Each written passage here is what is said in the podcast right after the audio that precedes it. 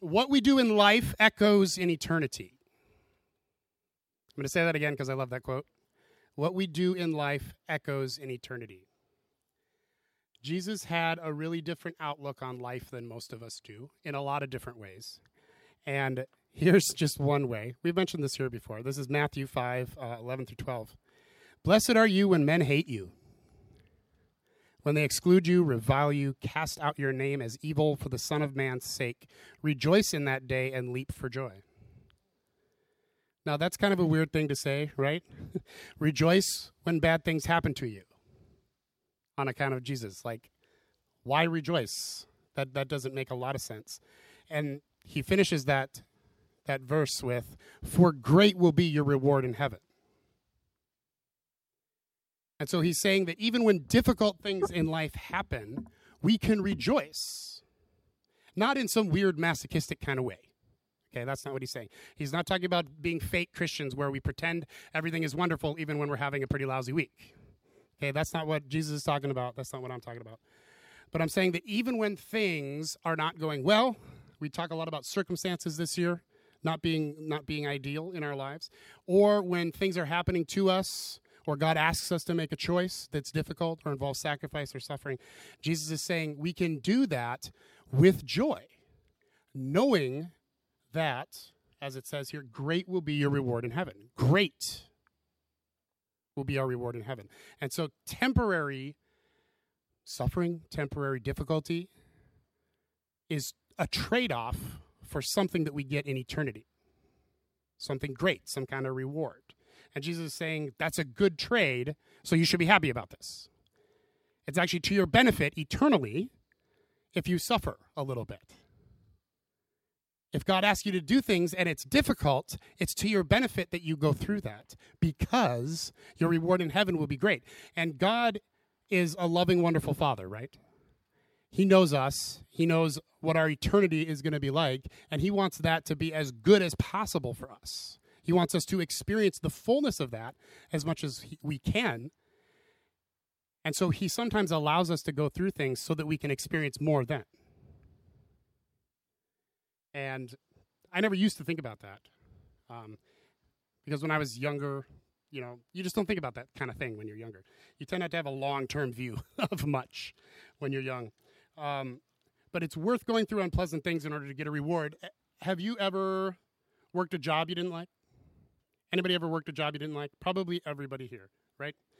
Um, why did you work it? To get paid. Yo, come on. You, you, you'd go through the difficulty to get the reward at the end.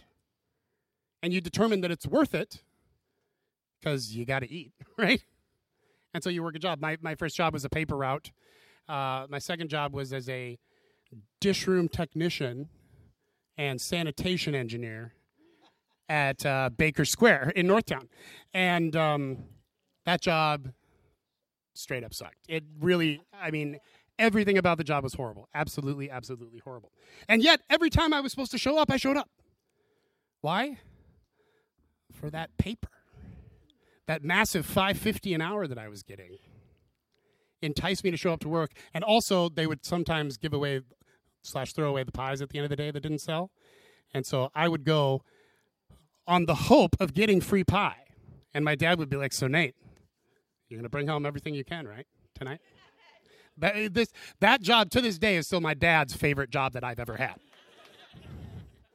Because he got a lot of, he'd wake up in the morning, what do we got? Oh, there's three pies in here. Um, it was very, he loved that job.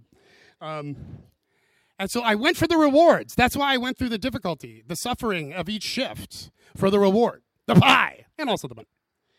Um, and I used that money to buy my first guitar, which is the guitar Steph plays um, during worship.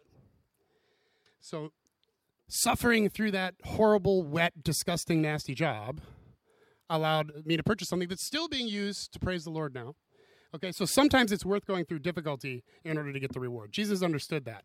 Great will be your reward in heaven, is what he said. And so a reward is given to us because of something we do, right? Something we do or something we go through. And if we don't do that thing, we don't get the reward. If I don't show up for work, I don't get paid. Definitely don't get the pie, right? And so rewards are given um, when we do what it is that we're supposed to do. And sometimes the things God asks us to do aren't easy. Sometimes they're not that fun. And sometimes there is some difficulty to them. But it's I find it very helpful to know during those times that there is a reward that's coming. Even if we don't see the reward now, even if we don't see it on earth, it's like we're investing in our future. Now, Jesus talks about this concept of heavenly rewards actually a lot. It's it's all through the Gospels and it's all through the writings of Paul too. It's actually a pretty pervasive doctrine. Um, people don't talk about it as much these days, and I think there are some reasons for that. But um, I'm going to throw out just a couple verses. Matthew 6, uh, 16, 27. God will reward each person according to their deeds. So according to what we do, we are rewarded. Matthew 19, 21. You will have treasure in heaven. So there's treasures. There's there's stuff. I don't know. Is that are those physical things? Are, are they experiences? Is it knowledge? I, I I don't know. But there's treasure. There's treasure is something to be valued, right? And so there will be treasure in heaven, and there will be more treasure in heaven. It says for those who obey. Luke 14, 14. You will be blessed, and you will be repaid at the resurrection. So when we pay things now, when we invest now in the kingdom of God, or we pay a penalty of sacrifice, suffering, difficulty for following what it is the Lord wants us to do, we, God says we will be repaid at the resurrection for all of those things. And we'll go through a few more of these verses later, but there's tons of them, tons of them. So there's a pretty big theology of rewards uh, in the New Testament.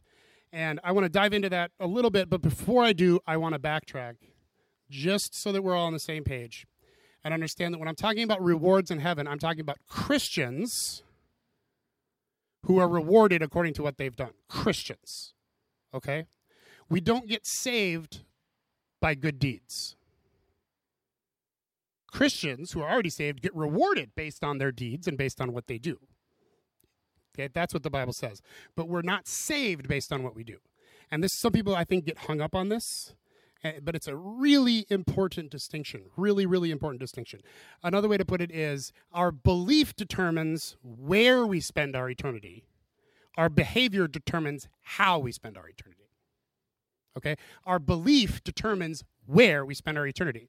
And where we spend our eternity is heaven if we receive what it is that Jesus has done for us. Amen? We are saved by grace through faith. Ephesians 2, 8 through 9. I'll just read it.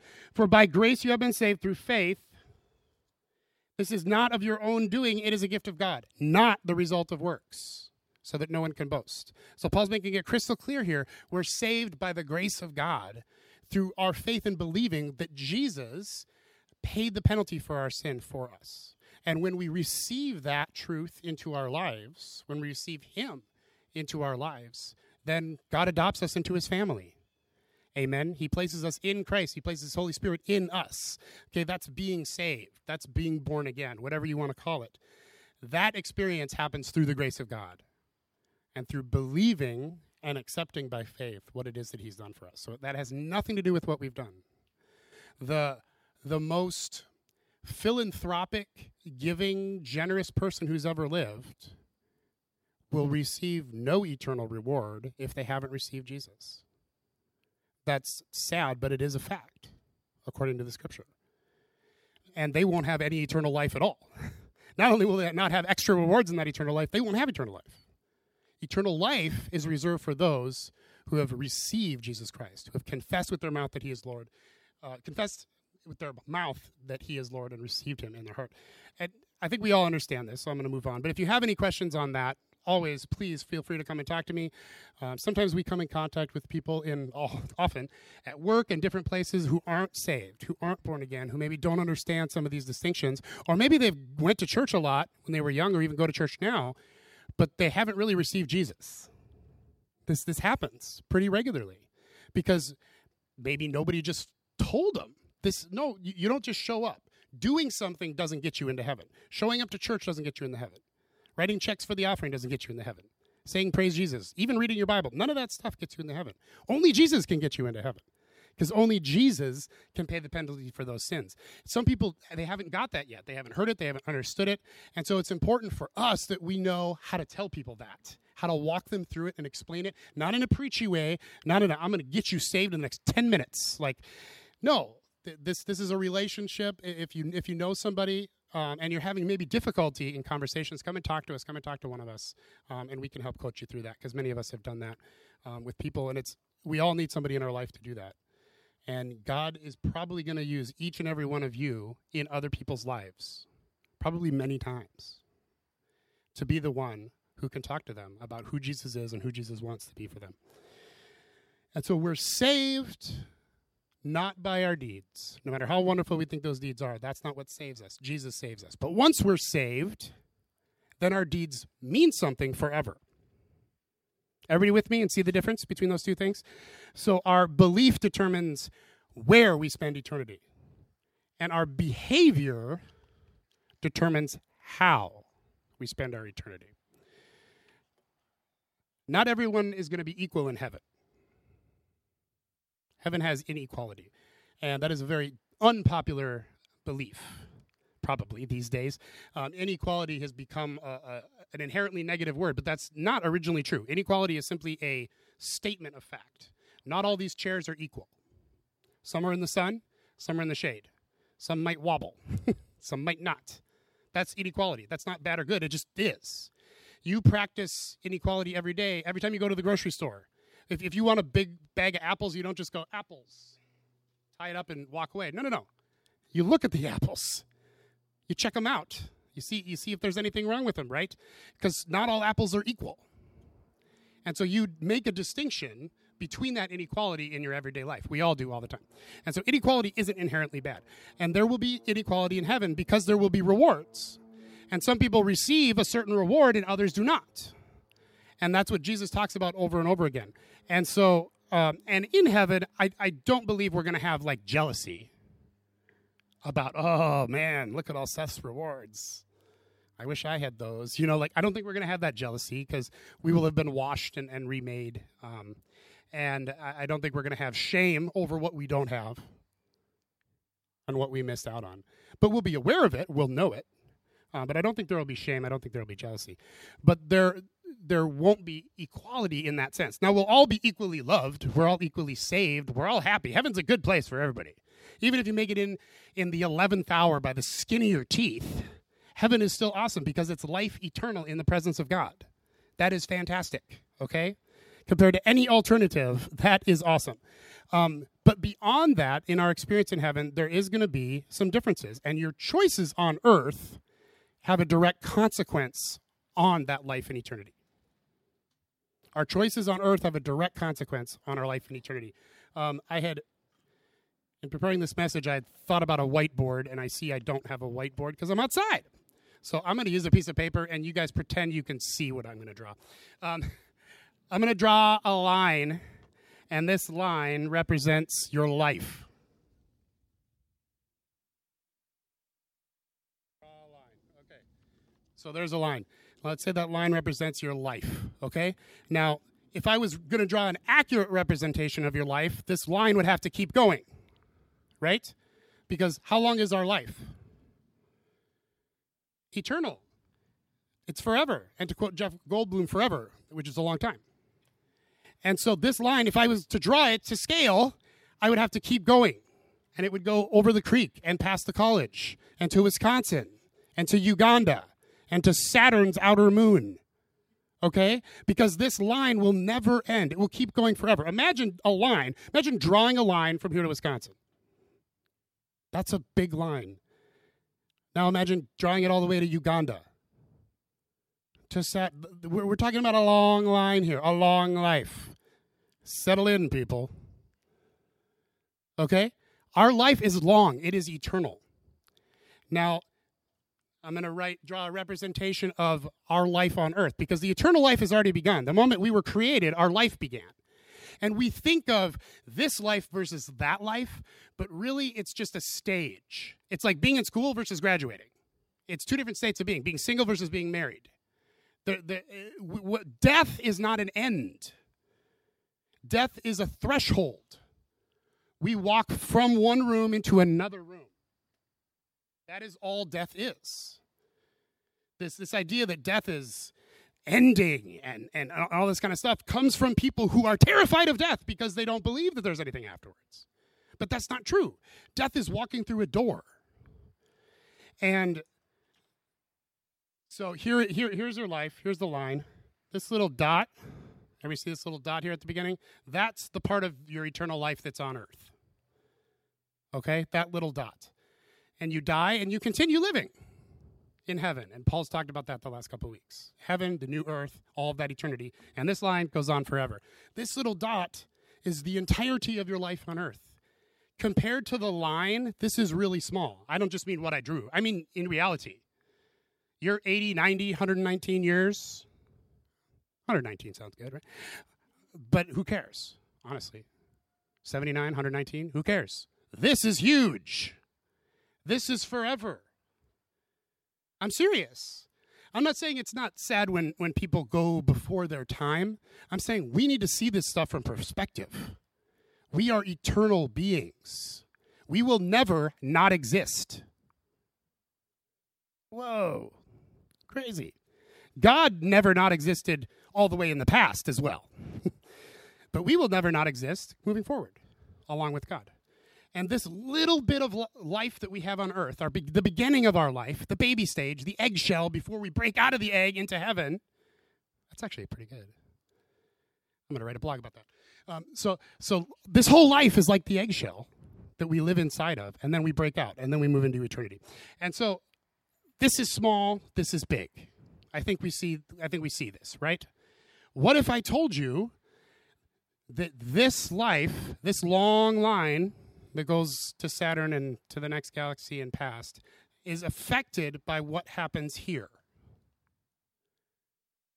And that what you do here has an impact on what you experience here. And these are terrible smiley faces, um, representing rewards. I, am not an artist. I, I, need someone to be here, like doing something better. Next time, Linda, maybe you can do that. Um, so, Bottom line of this entire sermon is this Jesus intends us to live for the line and not the dot. To live for the line and not the dot. The dot is the beginning. This is where we make all the choices that affect the line, that affect our eternal life. And Jesus wants us to make the choices, to follow him, to invest not in this world, but to invest in the world to come, the next life. You can't take it with you. Everybody knows that. Even non Christians know you can't take it with you. And so, if that's true, why not invest everything that you are on earth into a place where you can take it with you forever, in eternity? That's what Jesus wants to do. That's why I think he keeps talking about having rewards and getting rewards for various things. And he talks about it over and over and over again. Paul talks about it too. They were almost obsessed with this idea. And I think it's because they got eternity to a small degree. They at least got the concept that this is a long time versus now on earth, which is a short time. And if I can do something now that affects eternity, that is the best possible investment ever made. That is the best deal I could ever hope for. We should really, really do that. Okay. Any questions so far? Um, would we, when most of us think of the future, like, tell me about your future. What are some things about your future?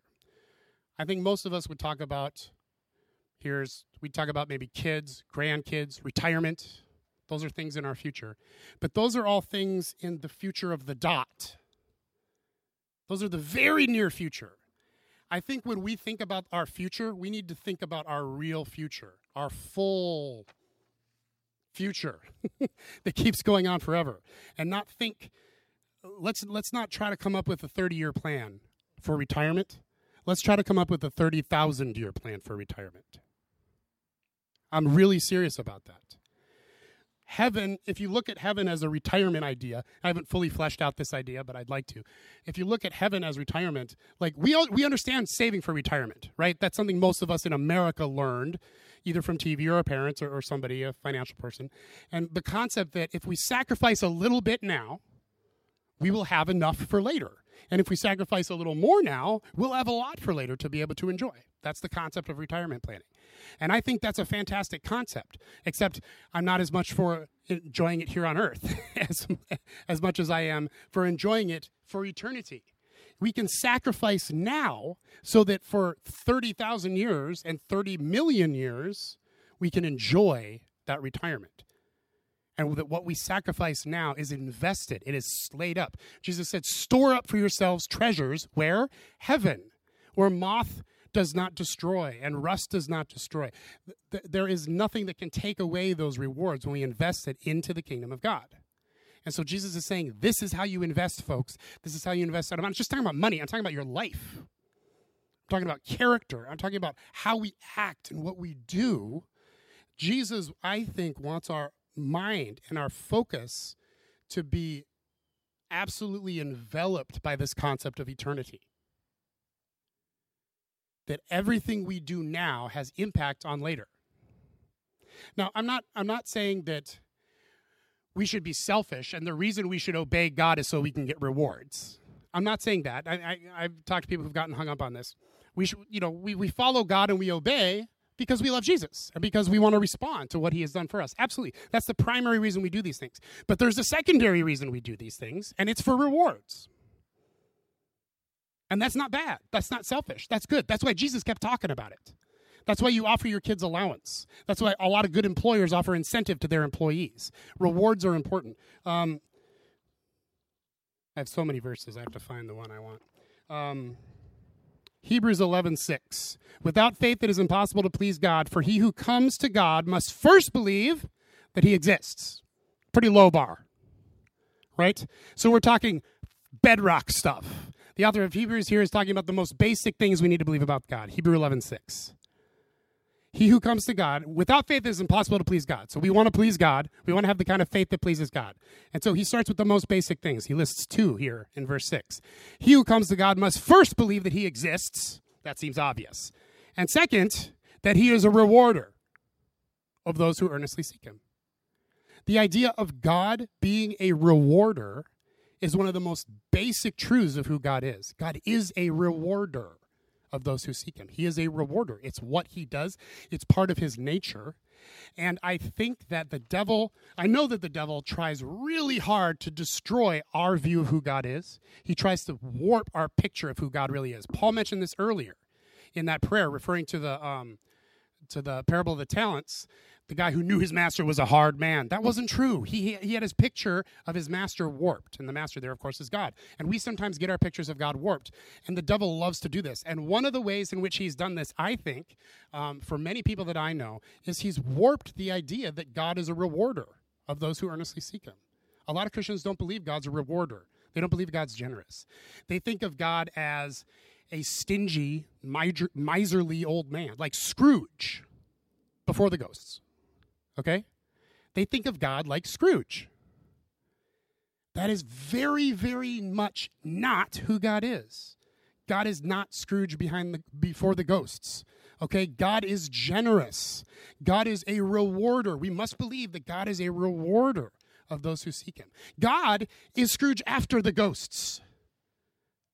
Okay? That's who God is. God is buying the ridiculously huge turkey that's bigger than the kid. God is buying all these lavish presents to hand out to everybody. That's who God is. God is Scrooge after the ghosts. He's the like, you're crazy generous. This is ridiculous, but you're having a ton of fun. That's who God is. Read this book once from that perspective. Is God generous or not? Is he a rewarder or not? It's very clear. This is a part of who he is, and he loves it. He loves to reward. And so it's in no way bad or selfish to live your life in such a way that you earn as many rewards as possible. Jesus wants you to do that. That's why he says, Blessed are the humble, for they will inherit the earth, because he wants us to inherit the earth. Amen? He wants us to have that reward. Um, he says, Lay up for yourselves treasures in heaven. He wants us to do this. He is a rewarder, it's part of who he is. Anybody have any questions on that? I know there's a lot of stuff here, and we got a lot of verses. Um, Luke 14 verse 13 and 14. This is a good one. Luke 14, 13 and 14. But when you give a feast, invite the poor, the crippled, the lame, the blind, and you will be blessed because they cannot repay you. But you will be repaid at the resurrection of the just. And so he and he's being literal here, not just metaphorical. He's saying, literally, if you throw a big party, don't just invite your friends. Don't just spoil your friends. Bring a bunch of people who can't pay you back. Give to the poor. Not just even though they can't pay you back. Like that's the first step. Give to people even if they can't pay you back. And Jesus said that previously in the gospel. Give to people even if they can't pay you back. That's generosity. But now he's saying give to people because they can't pay you back. Because when you do that, you will be repaid at the resurrection of the just. It's right here, black and white. And so, as we give to the poor, as we help those who can't help themselves, as we help people, pray for people, bless people who can't pay us back, we, that is an investment into the kingdom of God in the future. We are investing with everything we do. Our character itself is an investment, and everything we do out of godly character is an investment in the future. Every prayer you pray in the middle of the night when God brings someone to your heart, that is an investment, and that will be rewarded in eternity. Every dollar in the offering plate, every person you give a cup of cold water to, it literally says. And there's a number of specific things that we could look at. We're not going to have time today to look at them all. Um, there are specific things that will get rewarded. And so nothing goes unnoticed by God. And it says, God who sees what is done in secret will reward you in public, openly. God who sees what is done in secret will reward you openly. Uh, Matthew 6 6. Yeah.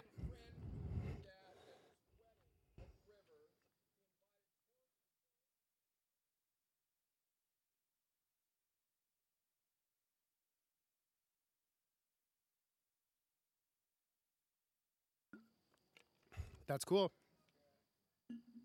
And that is an exact, an exact representation of what we're talking about here. And it's that's also directly out of the parable of the go invite everybody to the wedding feast, bring them in. There's not enough people here. Go get more. All that's left is those those people. Yeah, go get those people. Bring them too. We want everybody at the party. Um, and by the way, this is a great way to get more people at the party if you want to have more influence on people, if you're like, I, I've never helped anyone become a Christian, I don't think, in my life. A great way to do that is to give people stuff to help them to be generous. The Bible says, and we read this a few weeks ago when we talked about money, use worldly wealth to gain friends for yourself. So that with them you store up for what? Eternal life. Use worldly wealth to gain friends so that you can store things up in eternity through them, through those friendships. So again, investing for eternity. It's all over the place in the New Testament. And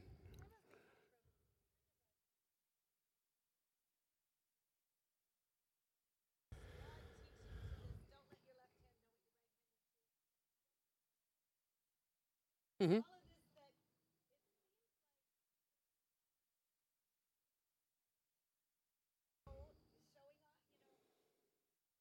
Yep.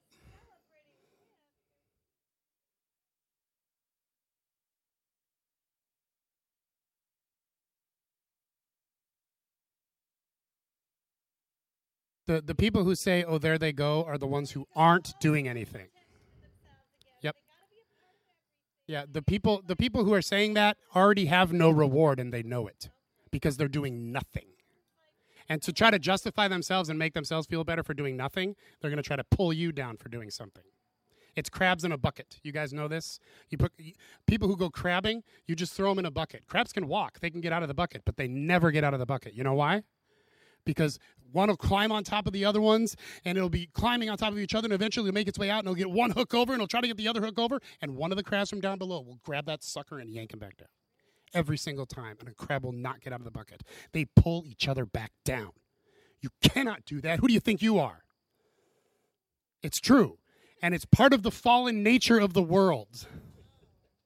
It's part of the fallen nature of the world, and humans are the same way, aren't we? Sadly. And this is making me hungry for crab, by the way. Um, so, so don't worry about those folks. Pray for them. Pray that they get a hold of this generous spirit and an understanding of this so that they can have rewards um, as well. Other other questions, other thoughts? So let me ask you do you think as you're living your life right now, are you focusing on the dot or on the line? We need to ask ourselves that, I think, regularly.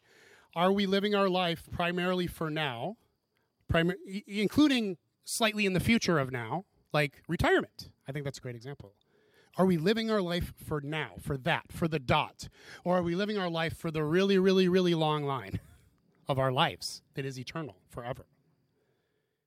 I'm not, no condemnation here, but this is a question. Jesus raises this question often. Paul raises this question as well.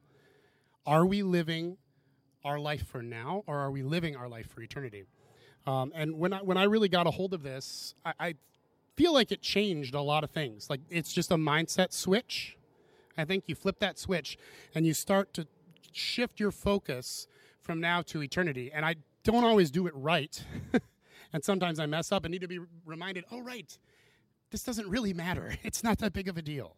Okay, what matters is, is eternity. Um, there, there's one experience I do want to share specifically. Um, right after Sarah's about to graduate from medical school. This is 2005. Um, we planted a church at the U of M. I'm pastoring that church. I graduated from seminary. Sarah's about to graduate from med school, and she's in the Air Force. And so they determine where she goes for residency, which is the next four years of our life. And so we, we're filling out the form of where do you want to go? There's a lot of bases. They allow you to rank your choices, and then a monkey throws a dart uh, at a dartboard, and then you go where the, the, where the monkey dart told you to go. Um, I'm pretty sure that's how they do it. And so, so no, it's no. They literally the military has used monkeys for a long time. They've used monkeys for a long time. They sent them to space. They put them in in submarines. Um, so I was praying about this, and and where do we want to go? Well, there's a couple bases in California, and if you get a chance to live in California for free, you do that, right? That's like a rule. Um, or Hawaii, but they didn't have OBGYN in Hawaii, so that wasn't an option for us, but because that was their specialty. But so I'm like, yeah, I want to go to Hawaii. And so we're praying about this, and I felt the Lord say to me, You have been really faithful in this last season. And so as a reward, I'm going to let you choose where you want to go for the next season. I was like, wow. Okay, sweet. Uh, that sounds good. And so we talked and prayed about it a little bit, and and we, we came to this decision, and I brought it to the Lord. I said, okay, you know I want to go to California because I think that'd be really fun. Um, you gave me the choice, and I'm going to choose to go wherever you want us to go the most. That's where we want to go. So we choose your will be done. That's what we choose. Um, this is like Christianity 101, right? When we're, when we're left with a choice, we always choose your will be done. We say, God, whatever you want. And if it doesn't matter to you, I like California. You understand that. Um, but wherever you want us to go, that's where you want to go. And so we're waiting, and, and I'm, I'm in, a, in an expectant mood. Um, and eventually we get the determination letter in the mail, and I'm reading through it. I'm like, okay, okay, okay. Post Dayton, Ohio.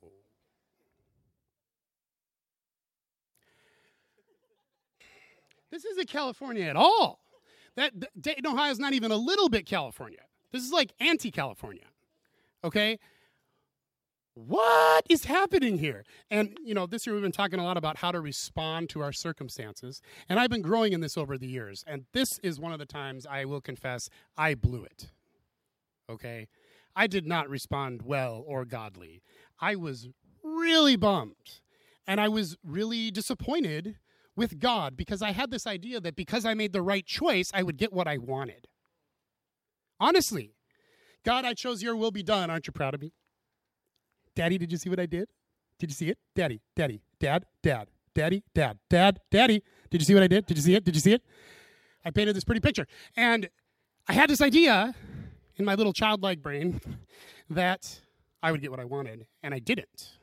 And so I was bummed. And I threw a little pity party.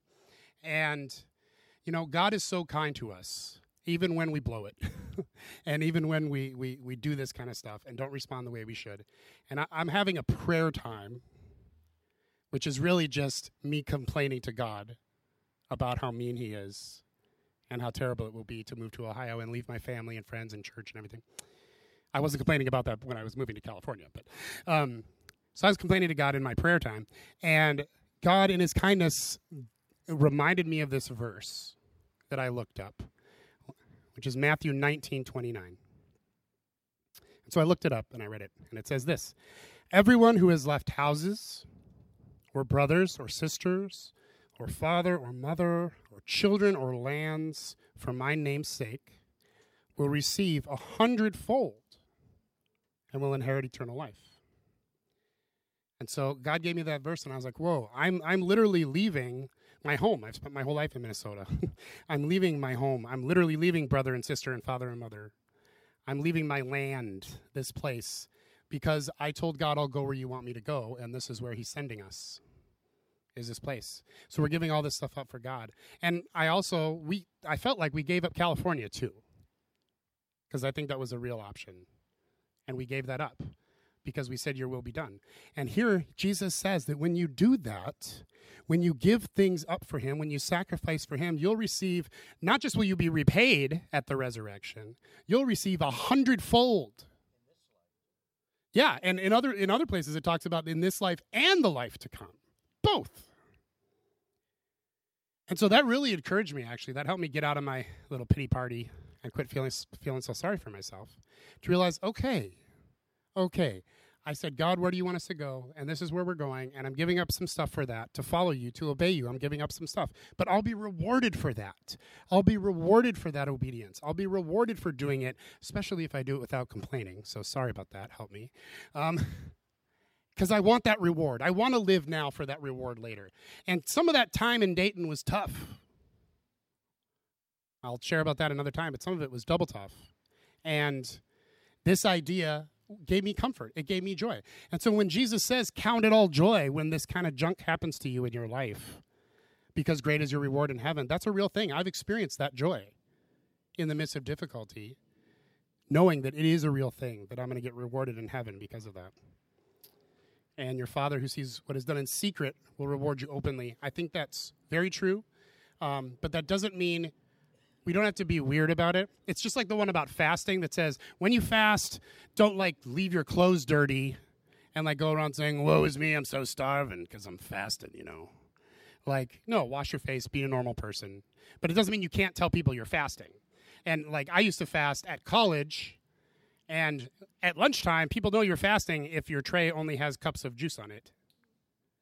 It's kind of obvious that you're fasting. And so, like, that doesn't mean I'm breaking the rule. It's just I'm just living life, okay? And I think that's true about giving. It doesn't mean that we shouldn't do Harvest Water Africa, which is like, hey, look at us, we have a name, and we're going to give a bunch of money, and we're going to help a bunch of people. No, that's fine. There's nothing wrong with that. Um, I would hesitate to put my name on the new wing at the hospital, personally, because I feel like if I put my name on that wing, that's probably my reward. And I don't want my reward to be on this earth. I want it to be in eternity. Does that make sense? I'm not going to judge somebody who does put their family's name on the wing at the hospital. You know, do what you feel like is right. But, but I wouldn't do it because I want to make sure my reward is there in heaven, on the line, and not on the dot. Anybody else have any any questions, examples?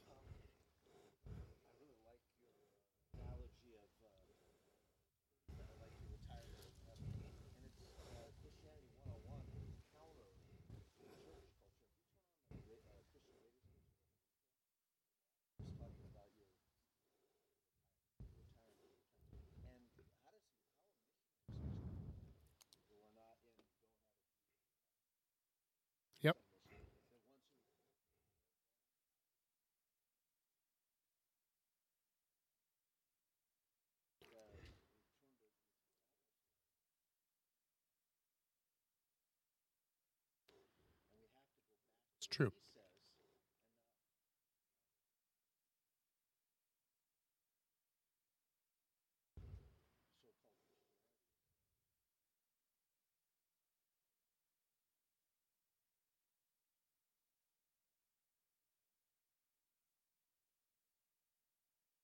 For sure, for sure.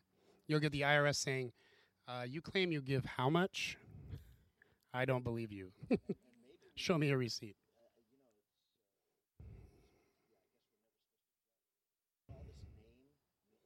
Mm-hmm. Mm-hmm. Yep. Yep.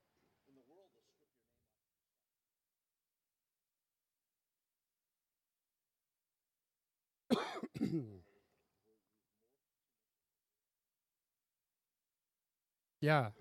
I agree, and I don't, I don't, I don't have the verse in front of me because there's so many, like I said. But there's a verse about um, when the Pharisees bra- brag about how much they give, right? And Jesus saying, "Don't do that. Look at the widow who gave the two pennies, right?" And he says, "Don't be like these Pharisees who are bragging about what they give. They've already received their reward. Their reward is fame. Their reward is people think they're awesome. That's their reward. But the real reward that Jesus wants us to have is in eternity." So don't be like the, the Pharisees. He's saying, don't waste your rewards. That's stupid. This life is this long. This part of your life is so little. It's just the eggshell. Eventually, you're going to live forever. And that reward is much better used in eternity than it is now. So don't burn that up. So I, I agree about the name thing. I mean, because it seems to me that that's what the Pharisees did. Look at us. Look at how awesome I am. I gave you, God, so much of my herb garden is the, is the example they use, which I think is funny. And yeah.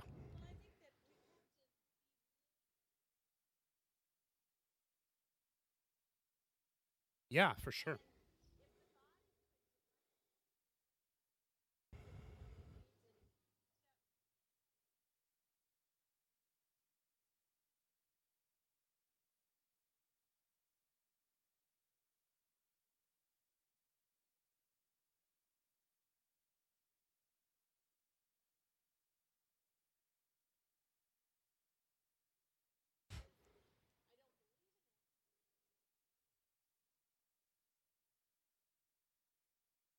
Yeah.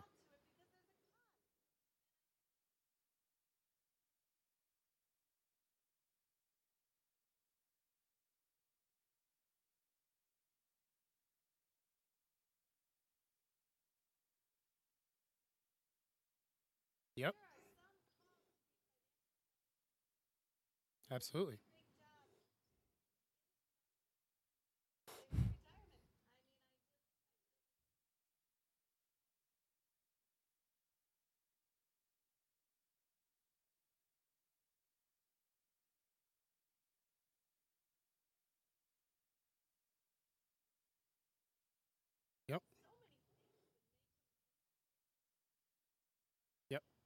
Absolutely.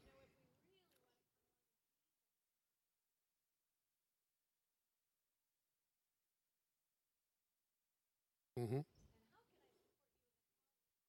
Right, and encourage them to follow and obey what it is God's calling them to do.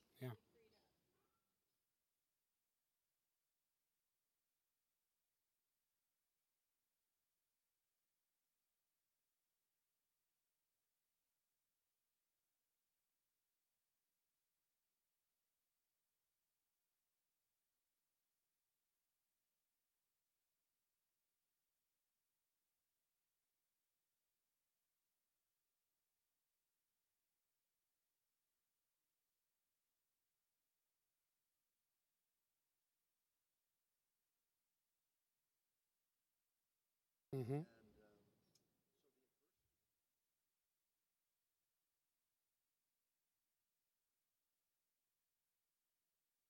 Yep. And it could be that some of the hardships that come our way, God allows to come our way just so that we can have rewards in heaven. Because again, He's our Father and He loves us. And a parent who loves their child knows that sometimes you have to kind of make your kid do things that are good for them, even if they don't want to. You, you make them eat their vegetables and their vitamins and exercise and that sort of thing. And, and, and I think sometimes God might allow things to happen in our life that we don't like so that we can get rewards, both for here and for eternity. You know, God allowed Goliath to come against the Israelites because he wanted to give them something freedom from the Philistines for a few years. That was a wonderful gift. And it came through a giant that wanted to murder them. And that's sometimes how it is. But David, who had faith, went after Goliath, killed him, and he got his sword. He got a bunch of his stuff. He got a job at the palace where he learned how to follow, how to be a king, which he would need later in life. And no, it was a terrible job, and that's a whole other thing. Um, it was worse than Baker Square, probably. I mean, nobody at Baker Square threw threw spears at me while while I was working. You know, whereas David was leading worship and Saul would throw spears at him because he was nuts. Um, and so God sometimes leads us into difficulty so that we can get prizes and rewards here on earth, like David did, but also in eternity. And sometimes it's both and. I'm sure David got plenty of eternal rewards for going up against Goliath, um, just like he got some some earthly rewards too. Yeah.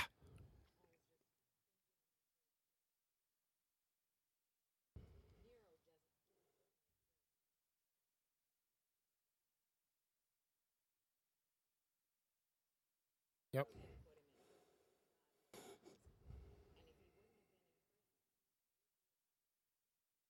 Right.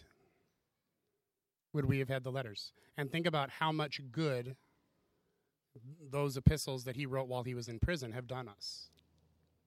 You know, the book of Romans, my goodness, for thousands of years. And so it's again, and we've talked about this over and over again all year, but it's a matter of perspective.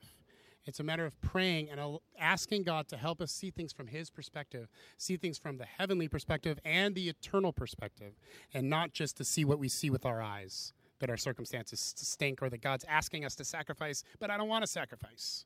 God's asking us to do something that's going to involve suffering, but I don't want to suffer. It's okay to not want to suffer. It's okay to not want to sacrifice. But we need to encourage one another to obey anyway. And it gives us joy to know that we're going to be rewarded for that in eternity. It gives me joy. It helps me. Steve.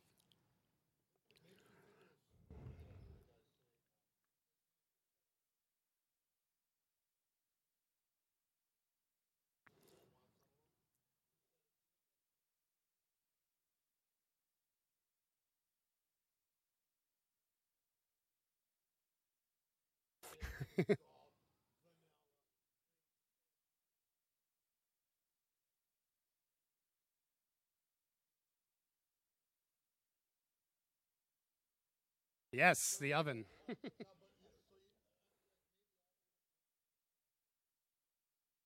yep. Yep. I think that's true.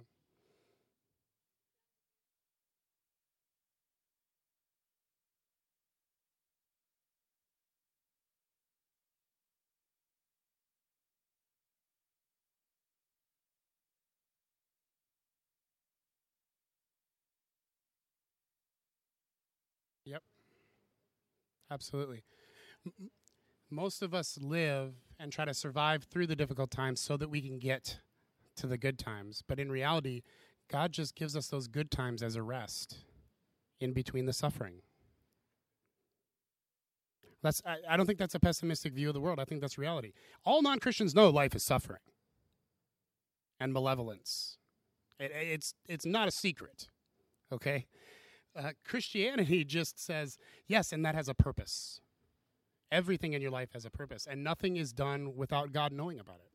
So everything that you go through um, out of obedience to Him is worth it, and you bank all of that. Whether other people see it or not doesn't matter. Whether you think it's a big deal or not doesn't matter. Where it's, whether it's one of those major life decisions or a tiny thing. Pray for this person. Okay, I'll pray for this person. Good. Good job. There's rewards for all of those things. And so, excuse me, what I'd like us to do, and I'll, I'll take a couple more questions, but what I'd like us to do is, you know, for this next week, let's think about are we living for the dot or for the line? Are we living for today or are we living for the rest of our life after this part of it?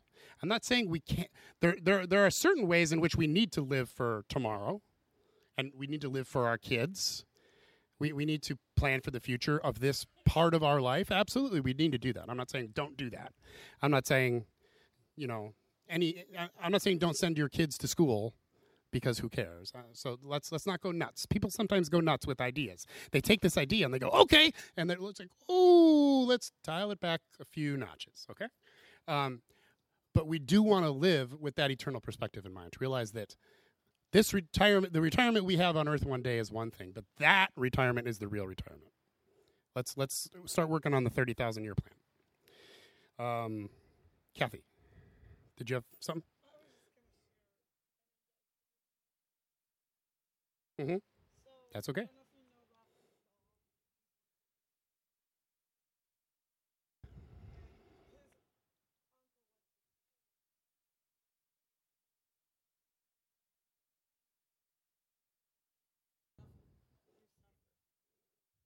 Mm-hmm.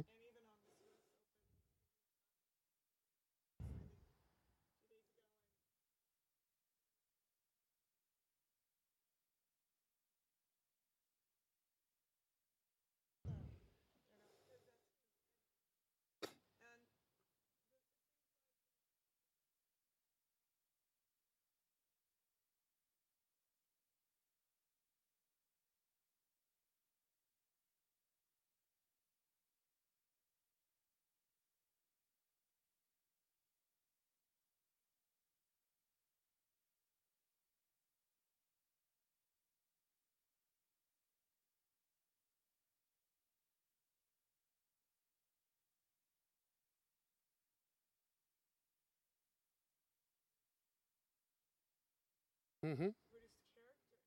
Mm-hmm.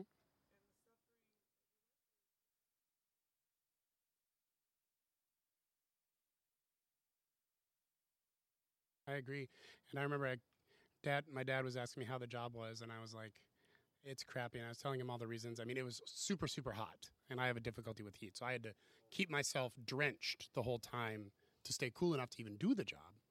Um, so there's a lot of things about the job that weren't good. And I'm like, I, I don't know if I want to keep doing it. And he's like, you know, pray about it, but I'd encourage you not to quit because you told him you'd work for the summer. And I think you should keep working for the summer.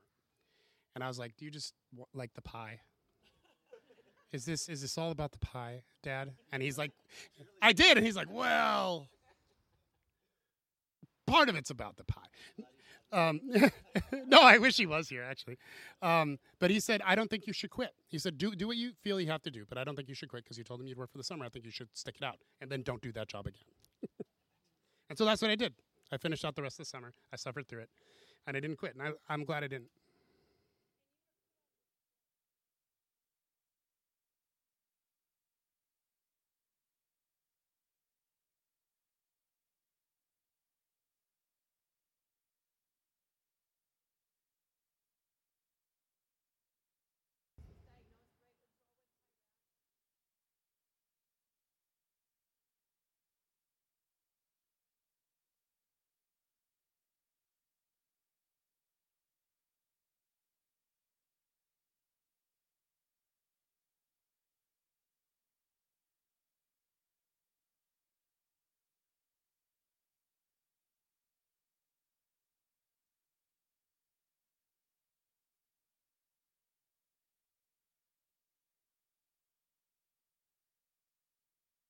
Absolutely.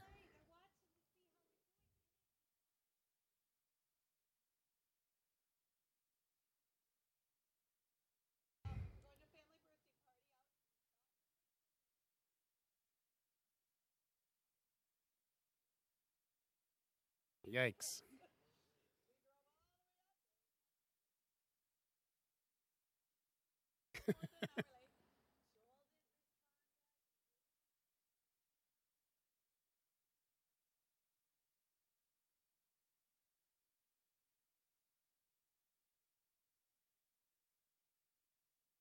Hmm.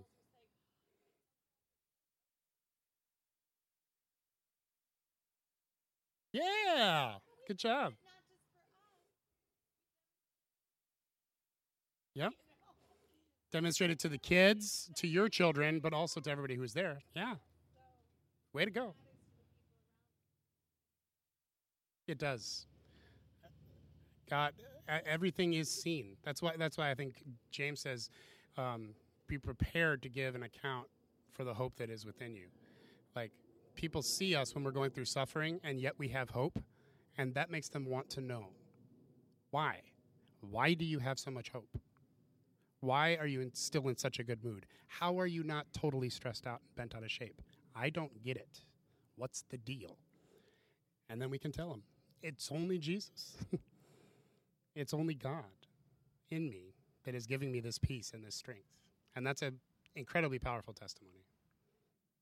And it, in reality, I think that's a more powerful testimony than here's all the cool things God's done for me recently. That's good. Those are good testimonies. But here's how I'm holding up in the midst of difficulty. That's a more powerful testimony because everybody's been there. And that's tough. Let's pray. Father God, we thank you that you are a rewarder of those who seek you, that that's part of who you are, God. You are a rewarder. And Jesus, I pray that you would help us to pay attention to the fact that you are so interested in making sure that we live our life for eternity and not just for now on this earth. And that you are so wanting us to experience all the rewards that we can experience and have the best heaven we can have. That you desire that for us so much. That you're constantly saying, hey, do this so that your reward is greater in heaven. Do this, your reward is greater in heaven. Uh, Lord, I pray that you would help us to really get our minds wrapped around this. And that for those of us who need a, a mind shift, um, uh, to have our mindset switched or changed, to start thinking eternally versus thinking temporally. I pray that you would help us to do that. Give us that revelation. Help us to, to change our mind. Lord, your word says that we can be transformed by the renewing of our minds. So, Lord, we ask us, we ask you to renew our minds in this way. Help us to live for the line. Help us to live for our eternal life. And of course, we're not just doing all these things to get rewards. We're doing them for you, Lord God, for your glory. We know that even if one day we're rewarded a crown, that every time we go to worship, we're going to lay that crown at your feet.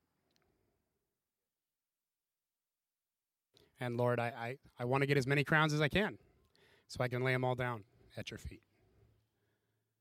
We pray this in Jesus' name. Amen.